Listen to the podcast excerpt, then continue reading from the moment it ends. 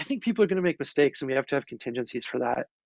Um, because we're asking somebody, we're asking a lot of somebody. Like I, I think, I think back to when I first started learning this. It took me so long to figure out how to price a project. Like I, I honestly, I had to give myself a lot of leeway. Hey everyone, welcome to the Out of the Hourglass, a podcast channel presented by Nolan Consulting Group. My name's Colin Nolan, and I'm back on the podcast today as your host. That was John Bryant talking about when he first learned how to estimate and some of the difficulties that he encountered. John is the chief of color at the Urban Painter in Calgary and the founder of Paint Scout, a painting estimation software that's really taken off with great success. Out of the Hourglass is a podcast dedicated to helping small business owners and contractors visualize their goals, develop high performing teams, and build sustainable growth. It's time to get out of the hourglass. All right, welcome John Bryant to the Out of the Hourglass podcast. How you doing? I'm doing well, Colin. Thanks for having me. Yeah, so I'm I'm excited to, to have you on. Um, it's actually my my uh, first time that you're on the podcast and my first time running a solo podcast. So we're we're, we're doing it together here. Um, well, hope, hopefully they've left it, leaving us alone. We're going to get some good results, but only time will tell.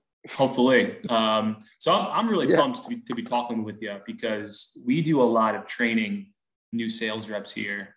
Um, I, I personally do training on the sales process. Um, however, when we're, when we're filling out, you know, a green book for a new sales rep, we're going through the training, we focus a lot on the sales process, but that's really only half the battle. The other half of the battle is the actual estimating piece, the, the work of the work, right? Uh, which I know very little to nothing about. Uh, so I'm, I'm really looking forward to kind of picking the picking your brain here and figuring out what makes a great estimator um, great. I guess you, you, you could say.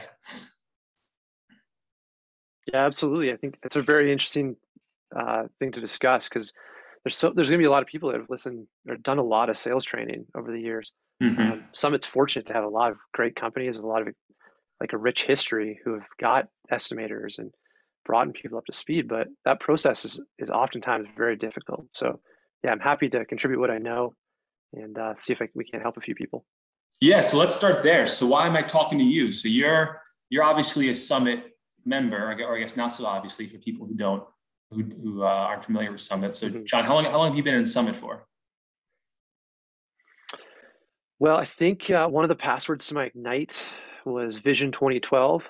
So I want to say uh, nine nine years. Nice. Nine years. I've been nine years. Yeah, yeah. So uh, it's been a, it's been a wonderful years. I owe a lot to Summit. I think when we started, we were 250,000, and this year we should be 3.5 million. So wow, it's been uh, it's been great. Yeah. So so thanks, guys.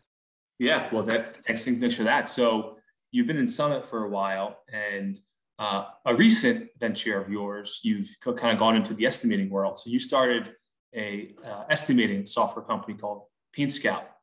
Um, so tell us a little bit about that and your, your history there. Yes, yeah, so we we started Paint Scout. Uh, it's going to be about three years ago, um, and it was it was a vision that I had had probably five or six years ago when um, when I was using the Nolan uh, Summit estimating program. Um, on the iPad. Uh, that's how I learned to estimate. It was revolutionary for me at the time uh, when I first got involved with, with Summit that I can price projects consistently and have a method to actually doing that. And so I was using the program, um, and I, I, lost I lost an iPad. I had 4,000 estimates on it, and that really hurt. And uh, I decided, given that I had a background in software development, I'd worked at a startup for for about a year. Uh, in my kind of transition period of trying to figure out if I loved doing painting or not, because that's where I started, tried to get out, brought me back. When I did that, when I lost that iPad, I said, you know, there's got to be a change. I think the industry could be a lot better. Need some more professional tools, and um, that's that's how we started on this this venture. Quite quite the story. Uh, it sometimes takes losing four thousand estimates to spark a change of, of sorts. That big, right? Mm-hmm. Um, so let's let's kind of get in get into the meat of it here. So how you know we're talking about training new better estimators. So how is this different from training the sales process in your opinion? Well, I think the sales process is is pretty universal. It's uh, you know learning someone's needs and and helping them buy a product based on those needs, and that's not going to change no matter what you're selling. But we we've got a very unique um, product that we deliver as painting contractors, as as landscapers, as as you know other people that are in the trades. We're we're designing the product while we're also doing the sale, and it requires us to be confident in how we price a project because in a lot of ways what we're doing as much as we're trying to make it scientific it's also a little bit of art mm-hmm. and um, when you bring someone new into into that that process they might be a, a fantastic salesperson but if they start selling projects that that aren't profitable that are potentially you know mis misrepresented it causes a lot of hurt a lot of hurt for your company and um, for your reputation and just the way you overall operate. And so, this what we're talking about today is that process of them understanding how to how to properly uh, design the product and price the product so it's going to work for your company.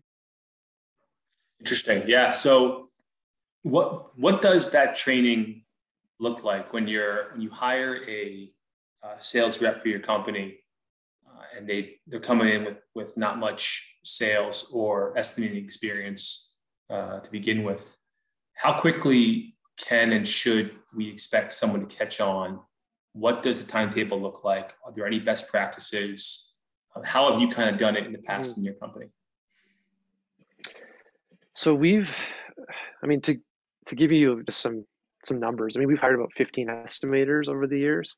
Mm-hmm. Um, a lot of them haven't worked out. We're currently at a team of of three, two full time, two really strong full time estimators, and two part time estimators. Um, so we, we've I've had the experience of bringing people that have you know 35 years of painting experience, and and can't can't sell a thing. Um, and we've, we've had experience of bringing people in who, you know, our our two most recent success stories was um, you know somebody who came to us in our client advocate position. They were a server previously to that. And uh, and they, they learned how to estimate and sell and they did a great job. They really did. Uh, the numbers proved it.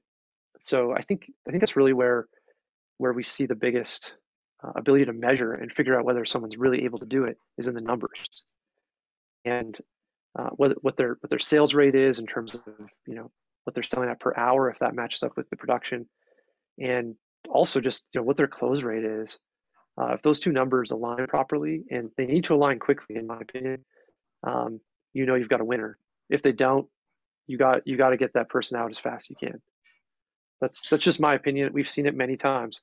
Um, if you can't find some success or at least a vision of someone having success in 30 days, um, that person's going to get expensive. Going to take up a lot of time, and you're gonna you're gonna struggle to create them to be a, a top sales performer. So how do you? That's to help you answer that, Colin, a little bit. Yeah, yeah. So uh, if we could get a little more granular, I guess, on that, that, that was a great kind of overall yeah. uh, thought on it. So what does the first couple weeks look like? Or do you see? Do you do a lot of kind of classroom time in in office teaching people on an iPad, or is it, are you kind of throwing them into the fire right, right away and having them come along with you? Yeah, we so we have a process. It, it kind of runs like this. We we uh, we onboard them, so we have an onboarding document that covers our first six weeks. What that does is give them the training, both the, the soft selling training if they don't have it, like the kind of training the Sandler system, and then we um, what we do is we complement that with training them on what projects look like. So we have what we call project guides. Um, they will we have about 15 of them for different different types of services we do. They get to review those, and so they review that along with our. We have a glossary of terms that we've developed just for sales, and so they learn the terms of the industry. They learn what kind of projects we do. Then we have a, a specific document that lists out all the products we use and how those relate benefits to the customer and how we actually apply them and where they get the value. So that's kind of the trifecta we feel of like the base level of, of painting. It's your product knowledge, your um, your actual knowledge of the service, and then just understanding what we're talking about. So those those terms. So once they've done that, we actually test them. So that's a really part of, important part of the process is we take them through this initial training. We test them on their knowledge. Is this person able to retain information? Can they actually tell us how to do an exterior painting project before seeing the customer? Sorry, it sounds like you had a question. Uh, well, I actually love that uh, that test feature. Um, so, so tell me more about that. So you you have them take you have them take you through how to estimate a project before even going out there. Yeah, so we want them to understand the process so they can talk. Like we, what we feel is that if if our estimators know 20% of painting really really well, they're going to know more than 80% of our potential clients. Right. And so we test them. We make sure that they know it, you know, front to back. Like, how does this work? How does it actually function? Because if they can be confident, the client is going to feel confident with them. Yeah. But we don't. We let them out into the field once they show that they've got that that data kind of figured out, that they can reiterate it in a way that is um, is solid. You know, really confident. Then what we do is we we take them through a um, what we call a shadow process where they shadow our estimators that are out in the field by doing estimates with them, but not on the site. So they they do estimates off Google Maps. Um, so they'll sit in the office, do the same estimate that our estimators doing hmm. off a Google Map, and then from there, what they do is our guys take pictures, and you know this is this is done through Paint Scout. Not not that I feel like that's the only way you can do it, but our guys take pictures. They come in through Paint Scout, and our estimator in the field and our estimator in training can compare notes once they've done that estimate. And so we get a sense of whether they get the price correct and it gives them confidence to know what they're dealing with. Gotcha. That's really interesting. So why, why don't we have them go out with the estimator themselves? What's, what's the benefit to the Google Maps? We, so the one thing that we've found is that when you have somebody with you who doesn't kind of give that confidence that's in training right off the bat. They kind of feel like they're they're not even understanding what the project is you're kind of quoting on. It actually gets in the way of our, our close rate. And so we want them to be an active participant in the process before they actually arrive at the process. Yeah. Um, so that's just what we found. Yeah. So hmm. when we've had success with our, our most like our two most recent estimators who've had zero painting experience, they feel confident going out with an estimator to shadow them live because they actually understand the project, they understand the paint, they understand the pain points, and they can actively price it because they understand our product. Sure. So it, it gets us gets quicker quicker to the actual sales process for them. So, so something that I come across a lot with my, uh, the new sales reps that I'm training that I really can't help them with is um, trying to meld the sales process in with the estimating process. So mm-hmm. trying to keep the bond and rapport going, the interviewing, finding pain while trying to at the same time you're using a new estimating system. When you're estimating sometimes the first time ever, you try to capture notes mm-hmm. and you can't kind of walk and chew gum at the same time. Um, mm-hmm. So do, do, you have any kind of best practice or, or, something you recommend around telling the customer, hey, I, I need to, to price this out on my own? What do you recommend? Yeah. So, so where we've seen success is that once this person's kind of done that virtual shadow, they've compared notes with the estimator, they will then go out and be, be shadowed with with an actual estimator, and they kind of go through that process. The estimator helps them. We typically try to look for jobs that we might not get because that process is a little bit, it's not the smoothest, and so we don't want to ruin good jobs that way. But once we actually do that and the estimator is confident to go out on their own, we we virtual um, shadow them. And so one of the powers of Paint Scout is that we see estimates being built in live time. And so this this estimator has confidence now with their, their project. They understand roughly how to price it, how the software works. Once they get on site, they take pictures of each side of the home and we can walk through the estimating process with them to give them a confident idea of what the, the you know how to band the, the project pricing so when they actually talk to the customer they can say confidently this project's between you know at least a dollar and, and a hundred thousand dollars somewhere in that range um, or whatever. Probably something a little bit a little smaller for banding, but um, and we do that through an estimator or or myself actually at the office watching them build it in real time. So getting getting a moment without the customer, and then now we're on yep. site essentially with them building it out. Gotcha. So in your, I mean, you've you've obviously, as you mentioned, you've seen you've dealt with your share of estimators in the past. What what what differentiates the average estimator from a great estimator? Are there any kind of um, I guess themes in the ones that are really spot on? So I think uh, it's the ability to sell. Um, actually, it's little more than that. It's the ability to sell it the price you deserve and to do it quickly. Um, so we, like I mentioned before, I mean, we've had just a wide variety of people come through. Um, and some people have sales experience but can't actually get the parameters around the job. Um, they struggle to fully comprehend how we price things, and they often talk their way down for price. And so, for us, that's been kind of a something we want to eliminate as fast as we can.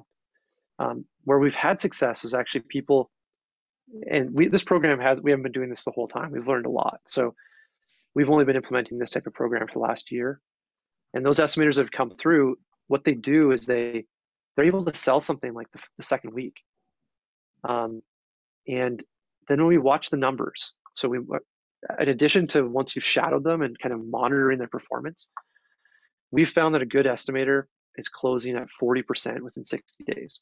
Hmm. And if you're not able to close at 30% by 30 days or kind of 45 days because you have some training time, it's a bit of a red flag. Because I think I think you know, Colin, like the we've talked about in Summit so many times that you know 30% buy no matter what. Right. 30% are never going to buy and you're battling that for like 40% in the middle and if you mm-hmm. can't sell at 40% you're not going to be able to get there. That's what we've seen. It's just i've wished in many discussions with some of the coaches i've, I've had over the years i wish i would have gotten to the conclusion this person can't sell much faster. And so that's that's been indicators for me. Yeah that's great. It's really helpful especially when you have the kind of benchmarks like that. Um, so, what what are the personality traits or behaviors that, that you believe are critical to success, and, and does that impact how you hire for this role? Right, because we we have a lot of people hire for sales rep uh, roles, and we focus a lot on mm-hmm. the, the high D, high I. For those who aren't familiar with DISC, the high D is the driving personality, um, very competitive, goal oriented, no filter not afraid to ask the tough questions. The I being, uh, you know, the influencer, persuader, people person, great bond and rapport. Both of those things don't lend itself very well to details and accuracy mm-hmm. with, um, which would typically be the high C. That's what you're looking for there. So I guess my, I've, I've kind of changed my question almost as going through it here. So what, what do you really look for when you're hiring for this role? And second, how do you teach these high D, high I personalities sometimes to be more detailed when it comes to the estimating portion. And I guess how do you get them to care about, about the small stuff? So just so I'm clear, so yeah, how do how do we uh, what personality traits we look for? So I think in addition to the high DI, high I, which is you know historically pretty true, um, our estimators that have had success do have that. Some of them don't though. Right. Um, you know, one of my one of my best examples to date is my my brother, who I work with, and he was working operations, and we we struggled because he's not a high D at all. He's a like low off the charts D. And uh, when we tried to decide what he was going to do next, I mean, he he came into a role of sales, and I thought for sure he wasn't going to make it. And uh, he's he's a top, he's a superstar, and so I don't want to rule people out because they're not high D, high I. Um, but you got to be competitive. And sometimes that's not always D. Mm-hmm. That's just a, a, a, drive to to win. not to dominate other people, but you got to be, you got to want it. Um, I think also an ability to be inquisitive.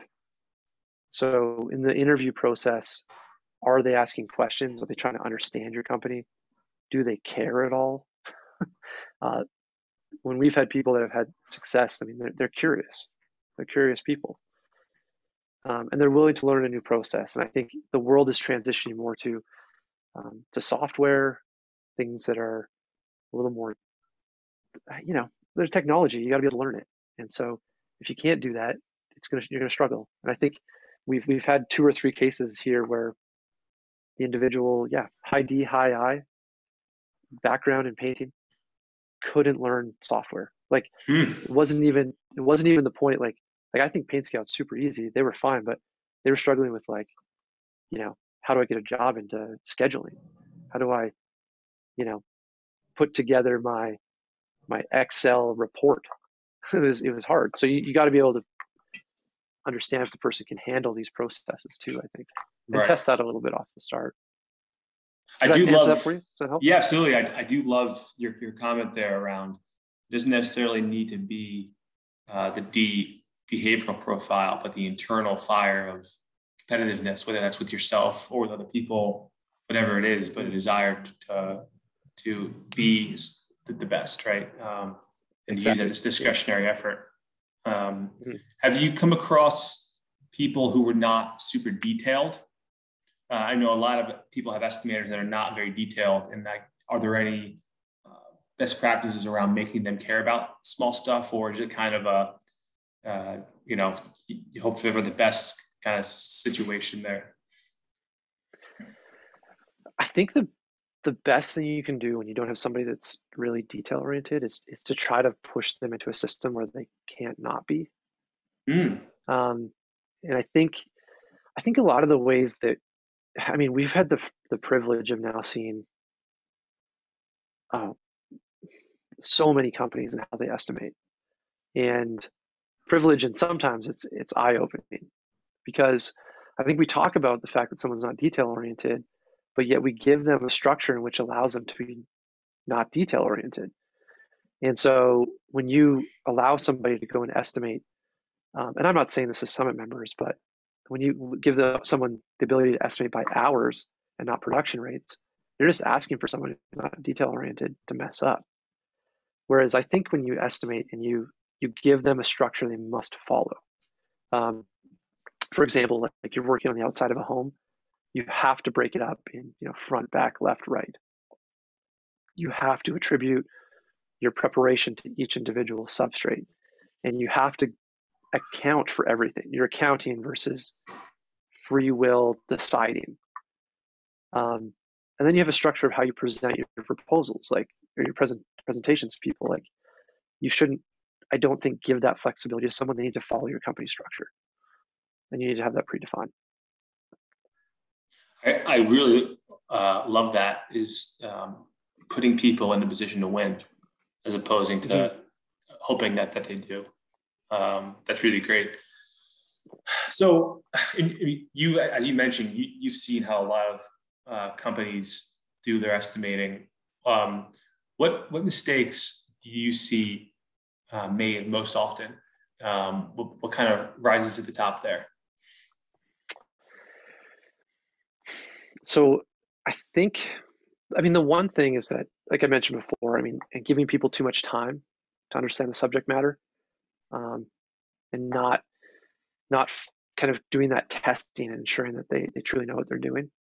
So when you just release somebody on site, um, a lot of times they can do damage to your reputation. They can do damage again to your your bottom line, to your company. And so you, you need to make sure that these people are going to represent you well, and that they um, they're they're given enough enough support as well.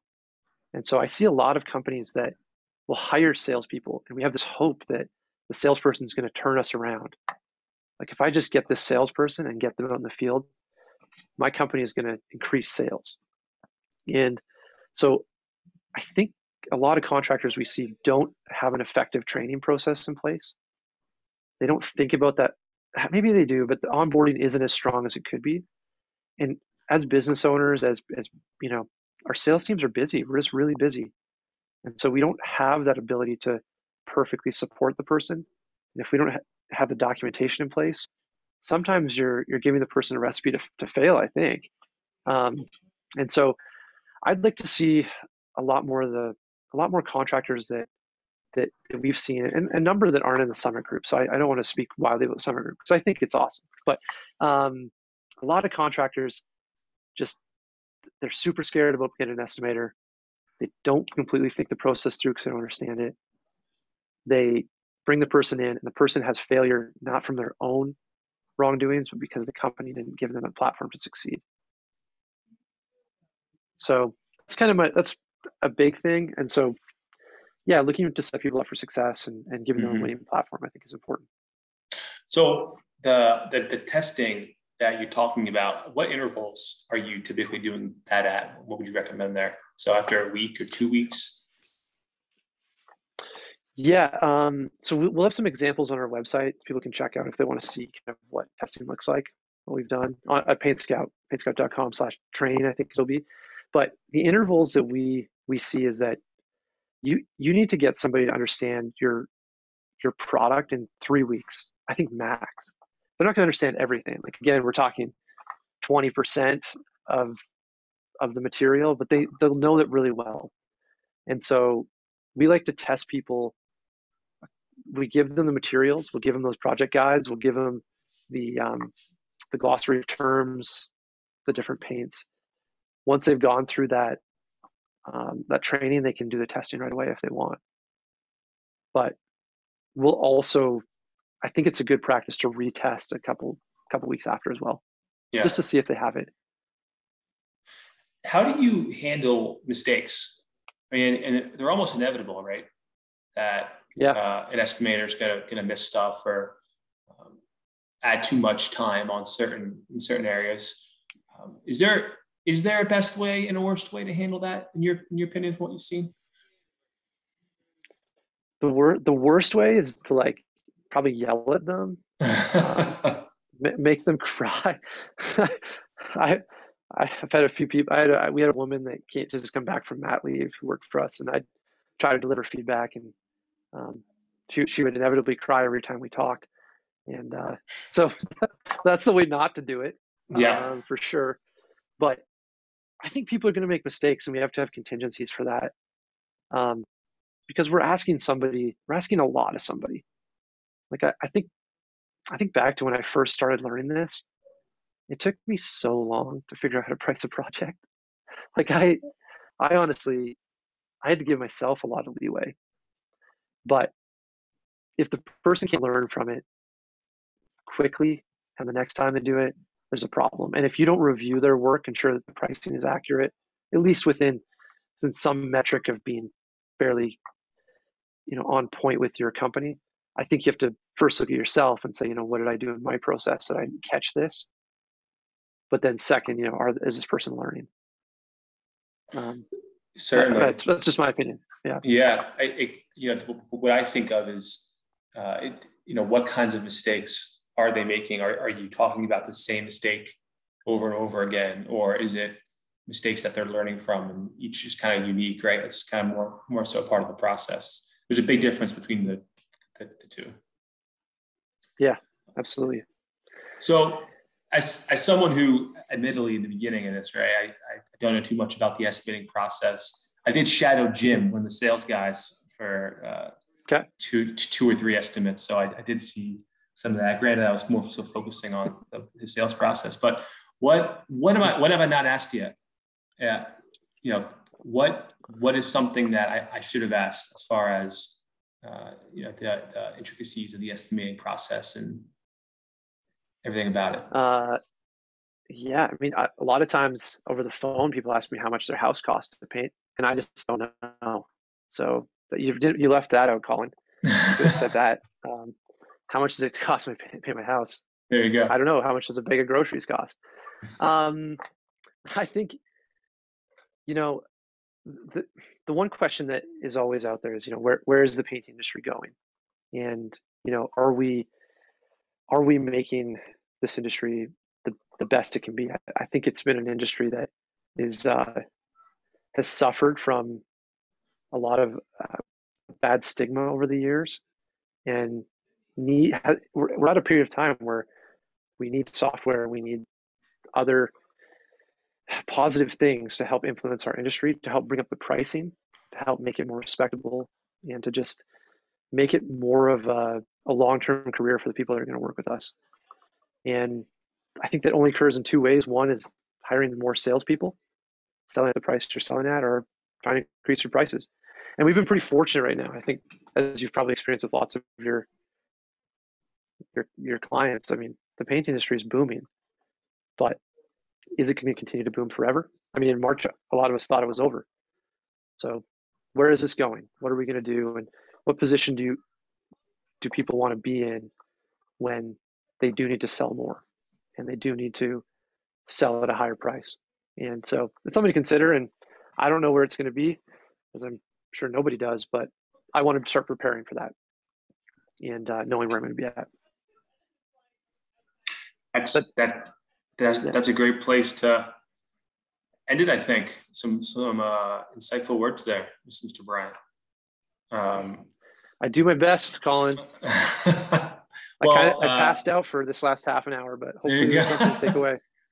So where where can people? you mentioned it once, but where can people learn more about Paint Scout? Well, they can go to paintscout.com, get a demo. That's probably the best way to learn about it to see if it's a good fit for for their business. And uh, we're going to have a bunch of training materials, kind of along the lines that we talked about today, just to show an example of what we've done. And that'll be at paintscout.com slash training. Uh, you'll be able to find an example onboarding, um, some project guides, some testing, uh, just a sample of kind of how we've rolled it out. So, yeah, that's how you can find us. Perfect. Well, thanks so much, John, for taking the time here. I certainly learned a bunch, and uh, hopefully, we'll be hearing from you on this, uh, this channel here again sometime soon. Thank you, Colin. Have a great day. You too.